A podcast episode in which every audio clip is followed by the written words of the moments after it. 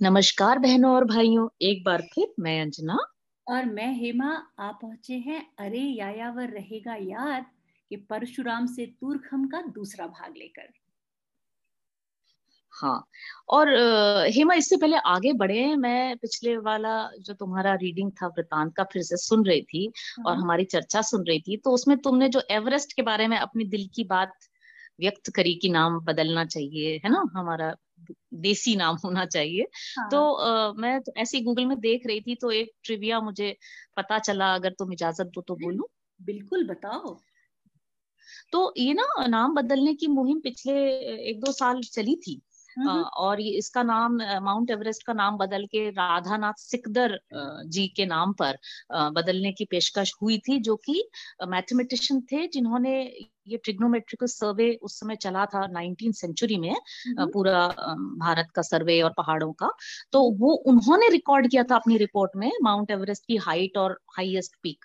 Of the world करके हम्म। हाँ हाँ तो लेकिन आ, फिर ये फिजल आउट हो गया खैर ये नाम चेंज बदलने का आ, हम्म। लेकिन ये जो थे सर जॉर्ज एवरेस्ट के अंडर थे उनकी वो सर्वेयर जनरल हुआ करते थे ब्रिटिश शासन में हम्म। तो आ, उनके अंडर थे टीम में तो खैर इनके नाम पे तो क्या होता है तो नेटिव थे तो सर जॉर्ज एवरेस्ट के नाम पे ये इसका नामकरण हुआ और सर जॉर्ज एवरेस्ट को भी मैंने कहीं पढ़ा कि उनको मतलब इच्छा नहीं थी उनके नाम उन्होंने अपनी अनिच्छा प्रकट करी थी लेकिन उनके नाम पे फिर दर्ज कर दिया गया इसका नाम हम्म। और वो अभी तक चल रहा है तो ये कहानी है उनके एवरेस्ट नाम की very interesting in fact Sikdar ji के बारे में मुझे कुछ पता नहीं था पर अंजना देखो जैसे ऑस्ट्रेलिया है वहाँ पर भी वो जो रॉक फॉर्मेशन है उसका नाम आयर्स रॉक हुआ करता था पोस्ट कॉलोनाइजेशन हाँ, हाँ. और अब उन्होंने उसको रिवर्ट हम्म। कर दिया है उलूरू जो कि ओरिजिनल नेटिव नेम था तो मुझे लगता है हम्म। इसी तरीके से आई मीन मेरे मत में तो सिकदर जी के नाम पर भी नहीं रखना चाहिए। आफ्टर ऑल ये जो पहाड़ है ये जो पर्वत श्रृंखला है ये आदिकाल से चली आ रही है और लोग उसके चारों ओर बसते हैं और उन्होंने उसको कुछ नाम दिया ही होगा। तो जो कि हम पहले कह चुके हैं मोलुंगमा तिब्बत में और सागर माथा नेपाल में तो उन्हीं नामों से क्यों ना इसको प्रचलित किया जाए? आफ्टर ऑल उसको एक नया नामकरण करने की क्या ज़रूरत है? ये यूरोपियंस जो है ना उनको लगता है कि जब वो जागे डॉन तभी हुआ सिविलाइजेशन का। है ना? और वो सब नाम बदलते आते हैं। जैसे हमारे यहाँ ही देखो ना कितने एंग्लिसाइज नेम्स हैं।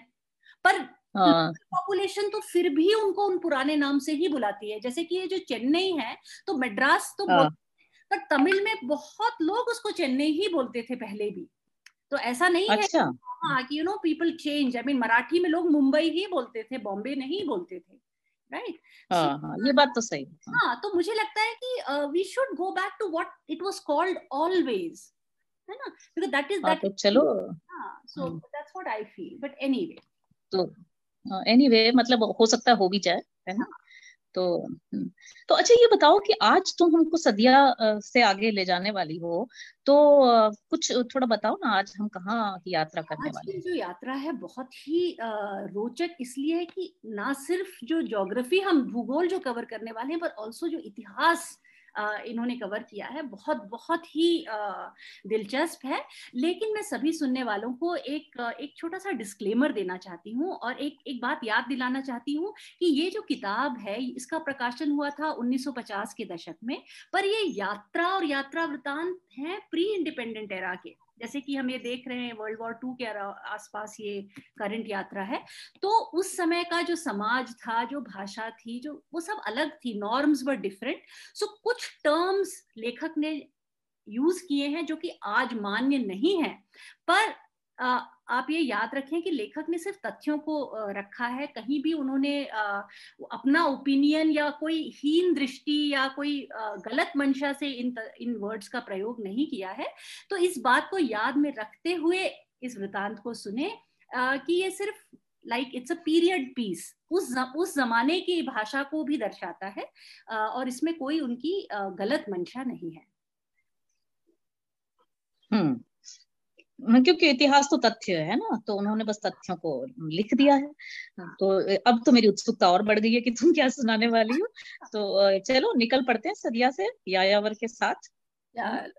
आगे बढ़े? हाँ।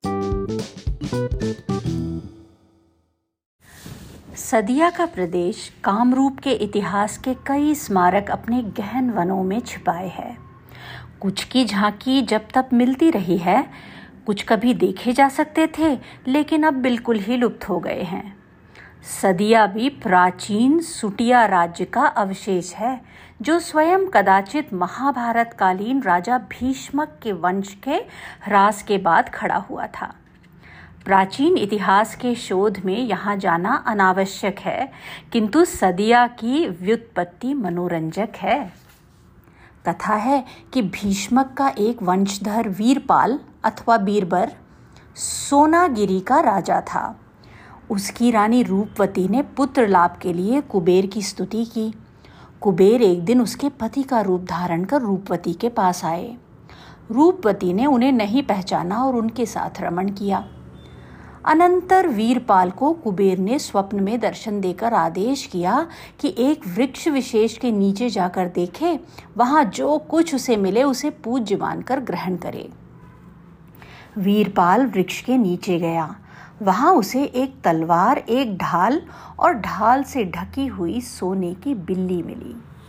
कालांतर में रूपवती ने पुत्र प्रसव किया, जिसका नाम गौरी नारायण रखा गया।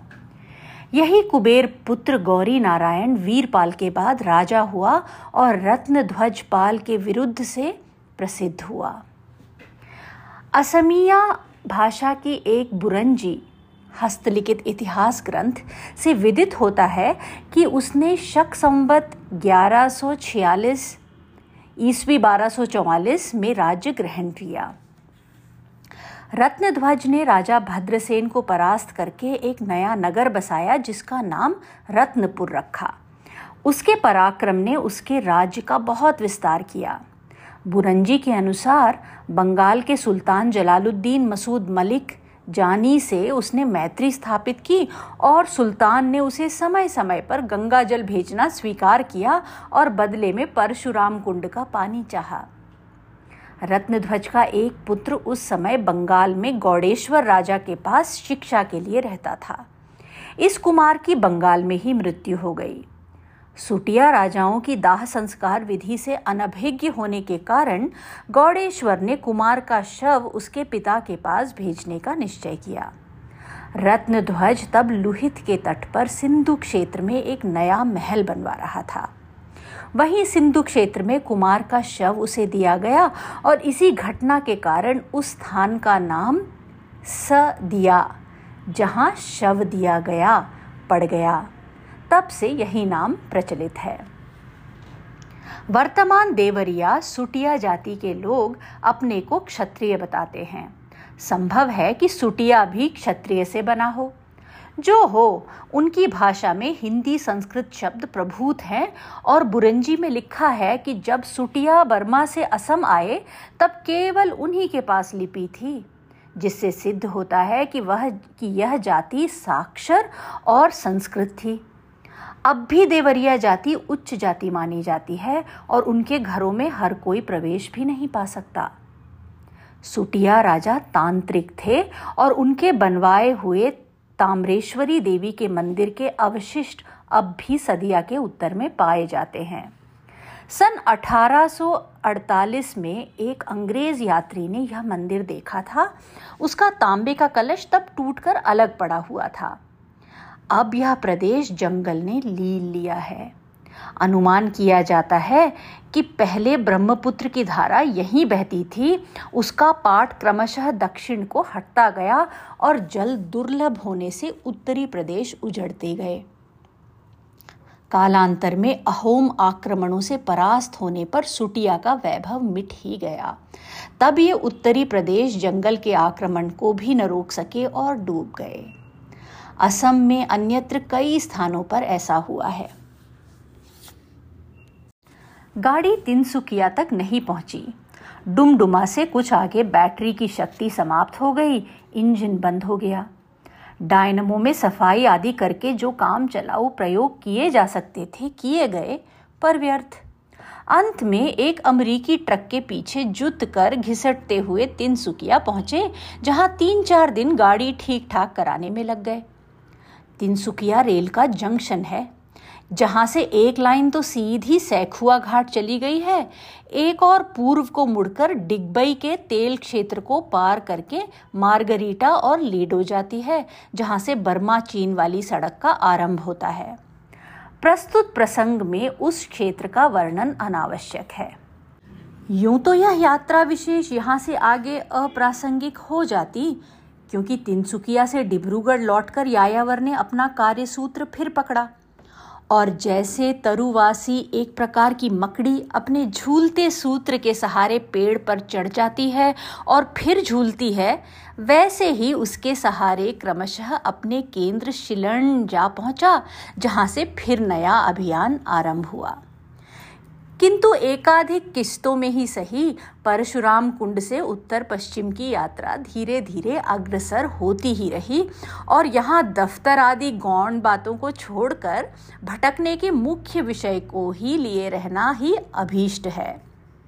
शिव सागर बांग्ला में स, श श सबका जैसे श उच्चारण होता है, वैसे असमिया में सब ह हो जाते हैं। इसीलिए शिव सागर भी हिवहागर उच्चारित होता है। यद्यपि अंग्रेज़ी लेखन उच्चारण शिव सागर के प्रभाव से वैसा उच्चारण असमियों में भी बढ़ता जा रहा है। यह बस्ती एक बड़े ताल के किनारे बसी है जो अहोम राजत्व काल में बना था और इसलिए एक अचरज माना जाता है कि उसका तल आसपास के प्रदेश से लगभग तीस फुट ऊँचा है। फिर भी ताल सदा भरा रहता है, बल्कि उसका तल भी लगभग एक सा रहता है। इसी सागर के किनारे तीन मंदिर हैं और यहाँ से जोरहट के रास्ते पर रुद्र सागर और जय सागर के किनारे अन्य मंदिर और महल भी। शिव सिंह और रुद्र सिंह प्रतापी अहोम राजा थे। और जयमती एक वीर नारी जिसका नाम असम का बच्चा बच्चा जानता है और जिसका चरित असमियों को उत्कट देश प्रेम का पाठ सिखाता है। जोरहाट, नवगांव, गुवाहाटी। गुवाहाटी वास्तव में गुवाहाटी है, असमिया सुपारी, गुवाफल की प्रसिद्ध प्राचीन हाट। यह असमिया कामरूप राज्य की राजधानी और प्रमुख व्यापार केंद्र तो रही ही। इसके अतिरिक्त नीलाचल पर स्थित कामाख्या देवी के मंदिर के कारण इसकी कीर्ति और भी फैली। असमिया लोग तो निराकारोपासक वैष्णव हैं। पर कामाख्या के दर्शन के लिए हज़ारों बंगाली प्रतिवर्ष आते हैं। दर्शनार्थियों को देखकर पंडों का जो झुंड उन पर टूटता है, वह बंगला शब्दों की ध्वनि पड़ते ही सतभैयों की तरह मुख उत्साह प्रदर्शित करने लगता है। किंतु अन्य भाषाओं को सुनकर अप्रतिभ होकर प्रायः कहता है, अरे, एरा तो बांगली, बंगाली नहीं अरे, ये तो बंगाली नहीं है। और असमिया भाषा सुनकर तो पंडा वृंद वैसा ही श्रीहत हो जाता है, जैसे प्रभात के समय का छोटा उल्लू। मध्य असम से पंजाब। यायावर को आज्ञा मिली कि पाँच गाड़ियों का कॉन्वाय लेकर असम से पंजाब जाए। असम से उसकी छोटी सी टोली को स्थानांतरित किया जा रहा था और भविष्य में उसका कार्य क्षेत्र पंजाब और सीमा प्रांत में होगा। यूँ तो तैयारियाँ सभी तरह की होती हैं, पर उनमें कॉन्वॉय की तैयारी का एक विशिष्ट स्थान होता है। ठीक वैसे, जैसे बुखारों में जूड़ी बुखार का। इतना कहकर उसके विशद वर्णन को छोड़ देना चाहिए, क्योंकि आखिर तो वह तैयारी ही है ना। स्वयं अभियान तो नहीं। अप्रैल के एक गीले दिन भोर होते ही लाद चला बंजारा। अभी झुटपुटा था, वर्षा के कारण और भी फीका। यायावर का मन स्तब्ध था। उसके लिए सब रैन बसेरे हैं, कहीं यात्रांत तो है ही नहीं। इसलिए कहीं से चलने पर उदास होना निर, निरर्थक है। किंतु किसी किसी पड़ाव पर जो शांति और स्नेह मिल जाता है उसका आकर्षण तो बना ही रहता है। रहे। मगर राह पर आज जो मिला उसे आज की लब्धि नहीं कल का पाथेय मानना होगा और चलना होगा। चल यायावर चल। जहाँ भी कोई चला जाए वहीं कोई हरी भरी पहाड़ी मिल जाएगी। कल का पाथेय मिला है तो कृतज्ञ हो, प्रणाम कर और आगे बढ़। शिलन के पहले उतार की चीड़ की घाटियों से निकलकर बड़ा पानी नदी पार करके जब खुली हरियाली की पहाड़ियों में बजरी की सड़क लहराने लगी, तब कहीं जाकर यायावर का मन चेता और चेत कर आगे को उन्मुख हो गया। गौहाटी पार करके नीलाचल की छाया में होते हुए कॉन्वॉय पलाशबाड़ी जा निकला, जो असमिया रेशम की बड़ी मंडी है। और फिर दाहिने को ब्रह्मपुत्र और बाएँ को खसिया पर्वत से लगी हुई गारो पर्वत श्रेणी रखते हुए बढ़कर ग्वालपाड़ा जा रुका। यहीं से कुछ आगे जोगी गुफा का घाट है, जहाँ नाव पर लादकर गाड़ियाँ ब्रह्मपुत्र के पार उतारी जाएँगी और कूच बिहार का रास्ता पकड़ेंगी। रात ग्वालपाड़ा में ब्रह्मपुत्र के किनारे एक टीले पर बने हुए बंगले में काटी। और सवेरे जोगी गुफा के घाट पर जा पहुँचे। जोगी गुफा नाम का इतिहास है। आसपास का वन प्रदेश तांत्रिकों की साधना का क्षेत्र था और यहाँ उनकी अनेक गुफाएँ हैं। यह भी प्रसिद्धि है कि तेरहवीं शताब्दी के आरंभ में जब तुर्कों ने बिहार से बढ़कर कामरूप पर आक्रमण किया, तब इन्हीं गुफाओं में रहने वाले तांत्रिकों के अभिचार से उनकी पराजय हुई। इस प्रसिद्धि की ऐतिहासिकता का कोई दावा नहीं। इतना अवश्य है कि ब्रह्मपुत्र के दाहिने तट पर बसी तत्कालीन राजधानी पर अधिकार करके, जब मलिक उज्बक नद की बाढ़ से बचने के लिए बाएँ किनारे की पहाड़ियों से लगे लगे नदी के प्रवाह की ओर उतरने लगा, तब गारो पहाड़ियों की तलहटियों में ही उसकी सेना भटक गई। तुर्क इतिहासकार मिनहज ने मलिक उज्बक के अभियान का वर्णन करते हुए लिखा है कि देश में कृषि की उन्नत और संपन्न अवस्था देखकर मलिक उज्बक ने अन्न भर रखना आवश्यक नहीं समझा था। जब चैत की कटनी का समय आया, तब राजा और सारी प्रजा ने विद्रोह कर दिया और सब बाँध खोल दिए। मलिक उज्बक और उसकी सेना असमर्थ हो गई और भूखों मरने लगी। तब उसने पीछे हटने का निश्चय किया। समतल प्रदेश में पानी भरा पड़ा था और हिंदू बसते थे। अतः मुसलमानों ने एक पथ दर्शक को लेकर पहाड़ों की तलहटी से होकर जाने की सोची। किंतु कुछ पड़ाव जाकर वे सकरी पगडंडियों और घाटियों में खो गए। सहसा सामने और पीछे से हिंदुओं ने आक्रमण किया। एक तंग घाटी में सामने हाथियों की लड़ाई हुई। मुसलमान सेना के पैर उखड़ गए और हिंदू मुसलमान गुत्थम गुत्था हो गए। तभी हाथी पर सवार मलिक उज्बक के तीर लगा, वह गिरा और बंदी बना लिया गया। फिर उसके परिवार के सब लोग और सारी सेना बंदी बना ली गई। यह दुर्घटना चाहे तांत्रिकों के प्रताप से हुई हो, चाहे नहीं इसमें संदेह नहीं कि घाटी में से जाती हुई सेना पर आक्रमण आसपास की पहाड़ियों की गुफाओं से बड़ी सफलता सफलता के साथ किया जा सकता है और संभवतया किया गया होगा। तभी तो उज्बक की सेना सहसा आगे पीछे से आक्रांत होकर परास्त हो गई होगी। जोगी गुफा से नद पार करके एक रास्ता धुबड़ी होकर कलकत्ते का है। किंतु यह अच्छा नहीं है और कॉन्वाई अच्छी सड़कों पर ही चलते हैं, जब तक कि लाचारी न हो। इसलिए कूच बिहार की सड़क पकड़ी गई। तीसरे पहर तक कॉन्वॉय कूच बिहार की सीमा में प्रविष्ट हो गया था। कूच बिहार पहुँचा जा सकता था, किंतु रात में बड़े शहर में ठहरने की जगह का कष्ट हो सकता है। यह सब यायावर जानते हैं।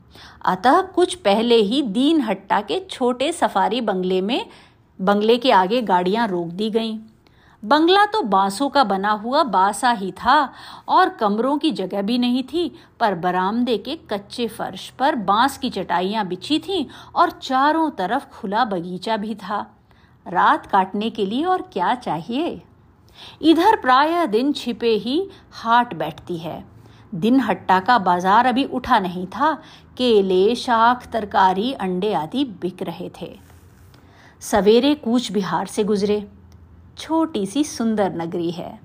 नाम वास्तव में कोच विहार होना चाहिए, क्योंकि कोच जाति की राजधानी है। किसी समय कोच साम्राज्य बहुत फैला हुआ था और उसकी धाक दूर दूर तक थी। कोच राजवंश में कई प्रतापी राजा हुए, जिनमें नर नारायण सोलहवीं शताब्दी ईस्वी सर्व प्रसिद्ध हैं। नर नारायण तथा उसके भाई एवं प्रधान सेनापति शुक्ल ध्वज ने असम पर आक्रमण करके बहुत सा प्रदेश जीत लिया था। शुक्ल ध्वज के दूर दूर जाकर झपट्टा मारने के कर्तव्यों के कारण उसका नाम चील राय पड़ गया था। एक दूसरे भाई कमल गुहाई या गोसाई ने उत्तरी असम के आर पार वह सड़क बनवाई थी, जिसके अवशेष कुछ वर्ष पहले तक मिलते थे और जो कूच बिहार से सदिया तक जाती थी। अब यह सड़क दुर्गम जंगल में खो गई है और उस प्रदेश में कोई सड़क रही ही नहीं। सदिया जाने के लिए ब्रह्मपुत्र का पार करके बाएँ किनारे से जाना पड़ता है और सैखुआ में फिर दाहिनी पार जाते हैं। नर नारायण और उसके भाइयों ने काशी में शिक्षा पाई थी। राजा होने पर नर नारायण ने विद्या प्रेम की कीर्ति, राजा होने पर नर नारायण के विद्या प्रेम की कीर्ति फैलने लगी और दूर दूर से विद्वान उसकी सभा में आने लगे। कोच राजवंश तो सनातन मतावलंबी था, किंतु नर नारायण की कीर्ति सुन बंगाल के स्मार्थाचार्य रघुनंदन भट्टाचार्य भी वहाँ पहुँचे। भट्टाचार्य महोदय शास्त्रार्थ प्रवीण थे और बंगाल, बिहार, ओडिशा के बहुत से पंडितों पंडितों को पटकी दे चुके थे। उनका सहज स्मार्त मत इस भूभाग में बहुत प्रचलित भी हो गया था। कोच राजसभा में समादूत होने पर कोच साम्राज्य भी उनका अनुयायी हो जाएगा, इसकी उन्हें पूरी आशा थी। दैवात कोच राज पुरोहित सार्वभौम भट्टाचार्य का देहांत कुछ ही मास पहले हो चुका था। इसलिए विरोध की कोई आशंका भी न थी। किंतु सार्वभौम की विधवा ने राजसभा में कहला भेजा कि दिवंगत पति की प्रतिष्ठा के लिए वही स्मार्त आचार्य से शास्त्रार्थ करेगी। राजा ने तदनुसार शास्त्रार्थ का दिन और समय नियत कर दिया और राज्य के विद्वानों को निमंत्रण भेज दिए गए। एक विधवा की इतनी स्पर्धा? रघुनंदन पंडित ने इस बाधा को तुच्छ माना। स्त्री से राजसभा में शास्त्रार्थ करने में समय क्यों नष्ट किया जाए? यह सोचकर नियत दिन से पहले दिन वह स्वयं ब्राह्मणी के घर पहुँचे। यहीं पर निर्णय हो जाए तो सभा उनके निर्विरोध आधिपत्य की साक्षी होगी। ब्राह्मणी को उन्होंने बड़े धैर्य के साथ अपनी स्मार्त अनुष्ठान पद्धति समझाई। स्मार्त पद्धति न केवल सहज और बोधगम्य है, वरन वही एकमात्र ठीक पद्धति है। इस मत का प्रतिपादन जब वह कर चुके, तब विधवा ने पूछा, आचार्य, जो पद्धति बता रहे हैं, उससे भिन्न अनुष्ठान मान्य होंगे या नहीं?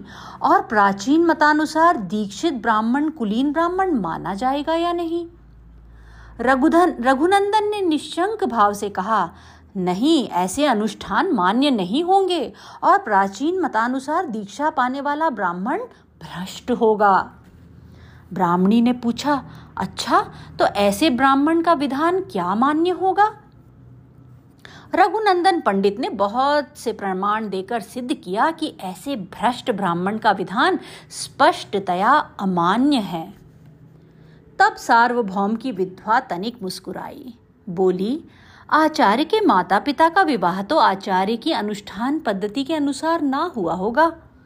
उनके पिता की दीक्षा भी प्राचीन पद्धति के अनुसार ही हुई होगी। तो भ्रष्ट कुलोत्पन्न ब्राह्मण का मत क्या मान्य समझा जाएगा? अगले दिन जब राजसभा में शास्त्रार्थ आरंभ करने का समय आया तो रघुनंदन भट्टाचार्य कहीं न दिखे।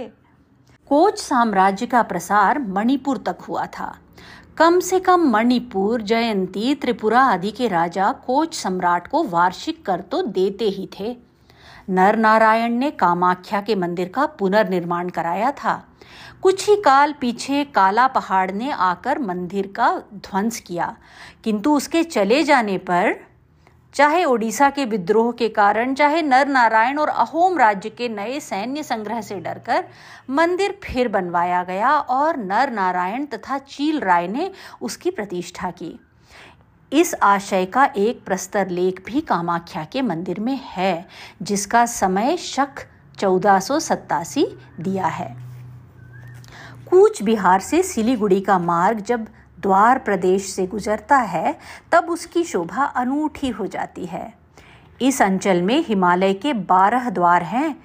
इन्हीं द्वारों के, इन्हीं द्वारों से भोटिये नेपाली, तिब्बती और पर्वतीय नाना जातियों के लोग भारत में आते जाते थे। कुछ तीर्थ करने, कुछ व्यापारी, कुछ भूलोलुप, कुछ यशाकांक्षी, कुछ लुटेरे द्वार प्रदेश में अब भी कई स्थलों पर भोट मेले लगते हैं। चाय के बागानों की इस प्रदेश में भरमार है। ज्यो ज्यो पथ पश्चिम को दार्जिलिंग पर्वत मूल की ओर बढ़ता है त्यों त्यों चाय के नपे छटे बने सवरे पौधों के पीछे हिमालय की नई नई हिमाच्छादित चोटियों का भव्यतर रूप सामने आता जाता है। उस दृश्य के अनिर्वचनीय सौंदर्य को वही जान सकता है जो बार बार उसकी अलंकार निरपेक्ष भव्यता का अकस्मात थप्पड़ सा खाकर लड़खड़ाया हो और फिर संभला हो। और जिसने वैसे थपेड़े नहीं खाए, वह उस कवि हृदय में बैठकर उसके सत्य को अपना भी नहीं सकता जिसकी अनुभूति ने वाणी पाकर कहा होगा हिरण्यगर्भः समवर्तताग्रे भूतस्य जातः पतिरेक आसीत्। सदाधार पृथिवीं द्यामुतैमाकस्मै देवाय हविषा विधेमः। द्वार प्रदेश का एक केंद्र है अलीपुर द्वार। वहाँ से आगे आंखे बांके रास्ते पार करते यायावर का टंडीरा तिस्ता नदी के पुल की ओर बढ़ा। इस दुर्दम नदी पर स्थायी पुल बनाने के लिए सड़क बहुत ऊँची चढ़ी है और पुल न केवल एक दर्शनीय स्थल है, वरन इंजीनियरी विद्या का एक बड़ा करिश्मा भी है। पुल कंक्रीट का है। आसपास दोनों ओर कुछ मील तक सड़क भी कंक्रीट की बनाई गई है कि वर्षा में जब तक बह न जाए। पुल से ही एक रास्ता कालिम्पोंग के लिए अलग हो जाता है। कॉन्वॉय बड़ी सावधानी से मोड़ और चढ़ाव उतार लांघता हुआ पुल पार करके दिन छिपते सिलीगुड़ी जा पहुँचा। बस्ती से दो मील पहले ही एक खुले मैदान में सैकड़ों फौजी गाड़ियाँ खड़ी थीं। यही चलंतु कैंप था। यहीं यायावर का कॉन्वॉय भी एक तरफ़ करीने से जाकर खड़ा हुआ। सबने उतरकर टांगे सीधी की और फिर कुछ खाने पीने की खोज में निकले। यूँ सिलीगुड़ी से पूर्णिया को रास्ता जाता है और वहाँ से कटिहार होकर फिर कहीं स्टीमर से गंगा पार की जा सकती है। इधर से एक नई फौजी सड़क बनी थी जो असम अप्रोच रोड कहलाती थी और जो पार्श्वनाथ के पास ग्रैंड ट्रंक रोड में जा मिलती थी। किंतु इस सड़क की अवस्था के बारे में जो कुछ पता चला था, उसके आधार पर यही निश्चय किया गया कि सिलीगुड़ी से ट्रेन में लदकर कलकत्ते जाया जाए और वहाँ से फिर सड़क पकड़ी जाए। अतः डेढ़ दिन की दौड़ धूप के बाद वैसी ही व्यवस्था कर ली गई। फौजी मालगाड़ी तीसरी रात को छूटने वाली थी। सवेरे ही कॉन्वॉय की मोटरों को रेल ठेलों पर लाद दिया गया। पूरी मालगाड़ी केवल मोटरें ले जाने वाले ठेलों की थी।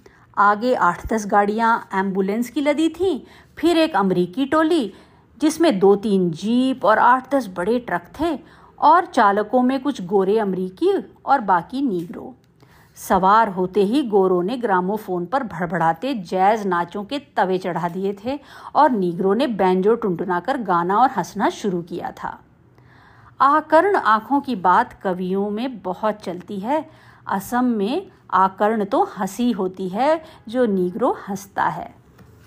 बहुत ही स्वच्छ आकाश में जैसे दूज तीज को चाँद के उजले बंख के ऊपर कभी कभी झांसा देता हुआ सा पूरा चाँद भी दिखता है, वैसे ही हँसते नीग्रो चेहरे में दांतों की पाती झपक, चमकती है। इनके बाद यायावर की टोली, फिर कुछ गोरे फौजी कुछ ट्रकों के साथ एक आध आहत टैंक और फिर सैकड़ों छोटी बड़ी टूटी जुड़ी लथ पथ गाड़ियाँ, जिनमें प्रायः केवल ड्राइवर ही ड्राइवर थे। रात ग्यारह के आसपास बहुत देर तक गड़गड़ाने और हिचकियाँ लेने के बाद गाड़ी चल पड़ी। खुले ठेले थे, गर्मी का मौसम, ट्रक की पीठ से सटाकर सकरी खाट लगाकर यायावर लेट गया और तारे देखने लगा। इंजन के कोयले बालों में भरने लगे। गाड़ी की गति बढ़ी तो सब कपड़े इतनी ज़ोर से फड़फड़ाने लगे कि नींद असंभव हो गई और चाल धीमी पड़ती तो मच्छर बोटियाँ नोचने लगते। हवा के कारण मसहरी नहीं लग सकती थी। दिन भर मनाया था कि रात हो तो गाड़ी चले, स्टेशन यार्ड की भीड़ में से निकलकर सोचा जाए। रात भर मनाते बीती कि सवेरा हो तो मच्छर से निस्तार हो। दिन हुआ। यायावर ने सोचा कि अब कहीं गाड़ी खड़ी होगी तो मुँह हाथ धोकर कुछ खाने की सोची जाए। पर गाड़ी खड़ी होती तो छोटे स्टेशन पर या बड़े स्टेशन के पास पहुँचती हुई, पर स्टेशन से एक डेढ़ मील बाहर ही। सुराही में थोड़ा सा पानी रखा गया था, उसी से काम चलाया गया। चाय के लिए स्टोव जलाना असंभव था, इतनी आड़ नहीं थी, और खड़ी गाड़ी में जलाते तो पानी खोलने से पहले गाड़ी चल पड़ती। अमरीकियों की देखा देखी इंजन से ताम चीनी के मग में गर्म पानी लेकर उसी में चाय की पत्ती और डिब्बे का दूध मिलाया। चाय में किसी चीज़ का स्वाद था तो धुएँ का। दिन भर टाट सिकती रही। काश की बदली घिराती मिन्नतों के बाद शाम हुई और बादल घिरने लगे। थोड़ी देर में वर्षा आरंभ हो गई। फिर कुछ देर बाद मूसल बरसने लगे। माल, पत्थर सब ट्रकों में लाद दिया गया था। आशा थी कि रात में ही कभी बैरकपुर पहुँच जाएँगे, जहाँ उतरकर कैंप में रात रहना होगा। भीगते भीगते यायावर को उस जाट की कहानी याद आई, जो गाभिन घोड़ी को हाँकता हुआ चला जा रहा था। थक कर सोचने लगा कि कहीं एक घोड़ा होता तो क्यों उसे घोड़ी हाँकते पैदल चलना पड़ता। राह में ही घोड़ी ब्या गई। जाट ने बछेरे को कंधे पर लादा और फिर चला। तब लंबी सांस लेकर खुदा की ओर मुखादे मुखातिब होकर बोला वाह रे सखी सरवरा, तेरी उल्टी अकल की बलिहारी। मांगा था नीचे, दे दिया ऊपर। बैरकपुर पहुँचे। अर्थात बैरकपुर के पास कहीं घुप अंधेरे में एक साइडिंग पर गाड़ी लगा दी गई। जहाँ भी हो, रेल से उतरना तो है ही। और जो पीछे है, वे क्या सामने वाले को सोचने का मौका देंगे? जल्दी जल्दी ट्रक उतारे गए। नीचे पक्की धरती तो है, जो होगा सो होगा, बरसने दो मूसल। तभी एक जीप कॉन्वॉय के पास आकर रुकी और फौजी पुलिस के दो सार्जेंट उतरे। यायावर के आने की खबर कैंप को थी। वहाँ रहने खाने का प्रबंध है और वे दोनों मार्ग दिखाएँगे। कैंप कोई चार मील है। तो सखी सरवर कभी कभी नीचे मांगने पर नीचे भी देता है। अल्हम्दुलिल्लाह।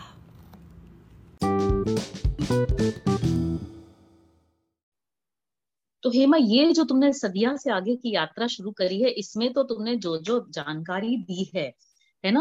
हम्म। ये सुटिया जाति के बारे में कि उनके राजा तांत्रिक थे और क्या क्या इतिहास था कूच बिहार के बारे में ये जोगी गुफा का जो किस्सा है और तुर्की जो आक्रमण था मुझे इसके बारे में बिल्कुल पता नहीं था कूच बिहार का नाम तो थोड़ा थोड़ा सुना था जैसा कि आ, हमने पहले चर्चा की थी कि क्रिकेट के संबंध में हाँ। लेकिन ये जो चील राय और ये जो डिबेट हुआ था ये उनके सभा में उसका मुझे मंडन मिश्रा वाले और शंकराचार्य वाले डिबेट की याद आई exactly. है ना जो हाँ। रघुनंदन पंडित वाला जो डिबेट था। तो बहुत ही रोचक लगा मुझे ये और ये भी बहुत दुख हुआ कि इसके बारे में बिल्कुल पता नहीं था। हम्म, तो हम्म। अब ये सब सुन के मेरी बहुत उत्सुकता बढ़ गई है नॉर्थ ईस्ट के बारे में और मैं ज़रूर कुछ किताबें मतलब इकट्ठा करने की कोशिश करूँगी और जाने की भी कोशिश करूँगी। हाँ, बिल्कुल सही कहा तुमने अंजना। इतने बड़े भाग हमारे देश के और इतना बड़ा इतिहास उसका इसके बारे में हमको कुछ नहीं मुझे भी कुछ नहीं पता था तो आ, थोड़ी सी ग्लानी भी हुई है यू नो ये देखकर हाँ, हाँ. हमारे एजुकेशन सिस्टम में भी ये त्रुटि है कि जो हम हिस्ट्री पढ़ाते हैं स्कूलों में वो काफ़ी दिल्ली सेंट्रिक है और और हाँ. छोटा मोटा मेंशन दक्षिण दक्षिण का हो जाता है। पर देखो नॉर्थ ईस्ट के इन राजाओं का तो छोटा मोटा मेंशन भी नहीं और अहोम तो कितना बड़ा किंगडम था। देखो बर्मा चाइना वहाँ तक फैला हुआ था। और और इसके बारे में हमको पढ़ाया ही नहीं गया। हाँ, हाँ। और कम से कम कम से कम हमारे बोर्ड में तो नहीं पढ़ाया गया बाकी हो सकता है आ, मतलब मुझे सीबीएसई e वगैरह का पता नहीं है हाँ। लेकिन आ, मतलब हमें तो नहीं पढ़ाया नहीं पढ़ाए और और हम्म। खैर ये मैं तो ये बोल रही हूँ कि इट्स नॉट ऑफ़ मैं इसको एक त्रुटि की तरह नहीं पर we should look at all this and be more inclusive when we teach because ये हमारा ऐतिहासिक धरोहर है जिसको जानने का हर बच्चे को हक है। जब हम कहते हैं कि पूरा भारत एक है तो पूरे भारत के बारे में हमको जानने की ज़रूरत है। है ना? सिर्फ़ दिल्ली हाँ, के बारे में जानना is not enough even in current I am saying you know every policy बिल्कुल बिल्कुल। should not be delhi बिल्कुल सही बात कह रही हो हाँ, बिल्कुल सही बात part of the country is as important है ना? और सो अंजना एक बहुत इंटरेस्टिंग बात है। मुझे लगता है कि ये जो नॉर्थ ईस्ट के बारे में जो एक क्यूरियोसिटी और इन्फॉर्मेशन है ये एक यूनिवर्सल फोर्स काम कर रहा है एटलीस्ट मेरे कॉन्टेक्स्ट में क्योंकि मैं एक बहुत इंटरेस्टिंग किताब पढ़ रही हूँ काफ़ी दिनों से क्योंकि 1100 पन्ने की है। आ, उसका नाम है फ्यूनरल नाइट्स जो ऑथर है उनका नाम शायद मैं ठीक से उच्चारण ना कर पाऊँ इसलिए नहीं बोलूँगी। It is about about the Khasi tribe and बहुत ही इंटरेस्टिंग है उनके लाइफ उनके हिस्ट्री उनके बिलीव्स के बारे में। इतना इंफॉर्मेटिव है uh, मैं तुम्हें भी भेजूँगी वो किताब बहुत पढ़ने योग्य है। तो ये बड़ा संयोग है कि मतलब दोनों पुस्तकें तुम्हारी इस क्षेत्र को कवर कर रही हैं। बड़े तीसरी भी चल रही अच्छी बात है। एक तीसरी भी चल रही है जो कि काफ़ी वो इंडियन ओशन वाली जिसमें भी इस एरिया का काफ़ी ज़िक्र है। हाँ हाँ वो संजीव सान्याल जी की तो बड़ी रोचक है वो भी किताब। उस उससे भी मुझे बहुत सारी चीज़ें पता चली जो मुझे बिल्कुल आइडिया नहीं। नहीं मालूम थी। यस एब्सोल्युटली तो अच्छा अच्छा जी तुमने इतना सुंदर श्लोक पढ़ के बताया हिरण्य गर्भ है ना? तो ये। इसके बारे में कुछ बताओ ना। तो खैर अंजना ये जो श्लोक है ना जैसे ही मैंने ये पढ़ा तो मेरे सामने तो बिल्कुल मेरा बचपन फ्लैश हो गया। पूछो कैसे? कैसे कैसे बताओ? तुमको याद होगा कि एक सीरियल आता था दूरदर्शन में भारत एक खोज। हाँ हाँ बहुत अच्छा था बहुत प्रिय सीरियल था मेरा। फेवरेट सीरियल था और मैं तो उस जमाने में भी उसको वीसीआर में मैंने सारे एपिसोड्स रिकॉर्ड करके रखे हैं क्योंकि I used to really love it and उसका जो बिगिनिंग और एंड क्रेडिट्स था वो एक चैंट से चैंट्स होते थे मुझे पता नहीं था तब वो कहाँ से हैं बट वो मुझे याद हो गए थे अपने आप। सुनते सुनते फिर बाद में पता चला कि beginning is from Nasadiya Sukta Rigveda और जो एंड जो इसमें है हिरण्यगर्भ सुक्ता अगेन ऋग्वेद तो जैसे ही हम्म। ये चार दो लाइनें मैंने देखी तो फिर मुझे मन किया कि मैं उसी जैसे छंद गाए जाते हैं वैसे ही उसको पढ़ डालू यू नो ये सुंदर पढ़ा तुमने क्रिएटर का डिस्क्रिप्शन हम्म। है कि कितना महान होगा जिसने ये खूबसूरत हाँ. बनाया है, उसी संदर्भ में लेखक ने भी इसका ज़िक्र किया। तो बिल्कुल मुझे मज़ा आ गया वो लाइनें देखकर। और हमें सुनकर बहुत आनंद आया। हाँ, अच्छा और ये बचपन की तुमने ज़िक्र किया तो इसमें दो तीन ऐसे मतलब किस्से हैं जो बचपन की याद जिन्होंने ताज़ा करी। एक तो उन्होंने लिखा ना जब वो ट्रेन से कॉन्वॉय जा रही थी और इंजन कोयले का था हाँ। तो वो जो लिखा कि कोयले बालों में भरने लगे तो मुझे बिल्कुल हम एकदम छोटे थे तो जब लखनऊ जाया करते थे ट्रेन से तो वो स्लीपर क्लास में होता स्लीपर ही होता था शायद उस समय मतलब एसी वेसी तो होता नहीं था। फ़र्स्ट क्लास में भी मुँह ऐसे गंदे हो जाते थे कपड़े भी चादर वगैरह सब गंदी हो जाती थी और जाते ही नहाना पड़ता था सबको। तो वो तुम्हारा भी ऐसा अनुभव रहा होगा? कोयले से गंदा होने का? रेल यात्रा ऐसी ही हुआ करती थी और मुझे बहुत अच्छे से याद है। है ना? हाँ। और वो जो सुराही लिखी इन्होंने कि सुराही में पानी पीते थे थोड़ा थोड़ा तो वो वो भी पहले तो सुराही ले जाते थे लंबी यात्रा होती थी तो पूरी भर के सुराही ले जाते थे और वो अक्सर लुढ़कती रहती थी और चूने भी लगती थी और लगती सारे सामान गीला हो जाता था, था लोहे का। और मुझे तो याद है जब हम लोग मद्रास जाते थे तो हम लोग नागपुर हमारा रीफिल स्टेशन होता था पानी का। हाँ हाँ हाँ, हाँ। दौड़ के जाके नल से भरना पड़ता था है ना? उतर के। टूटती भी थी। हम्म। अलग ही ज़िंदगी थी है ना? सिंपल हाँ. एकदम सादगी पूर्ण तो मज़ा आ गया आज का वृतांत पढ़ के। तो अब आगे तुम कहाँ ले जाने वाली हो इसकी मुझे बहुत प्रतीक्षा रहेगी। अगली बार हम आगे चलेंगे है ना? तो अगर इजाज़त दो तो आज का हम एपिसोड यही कंक्लूड करें। सभी से लेते हैं विदा। बाय। बाय।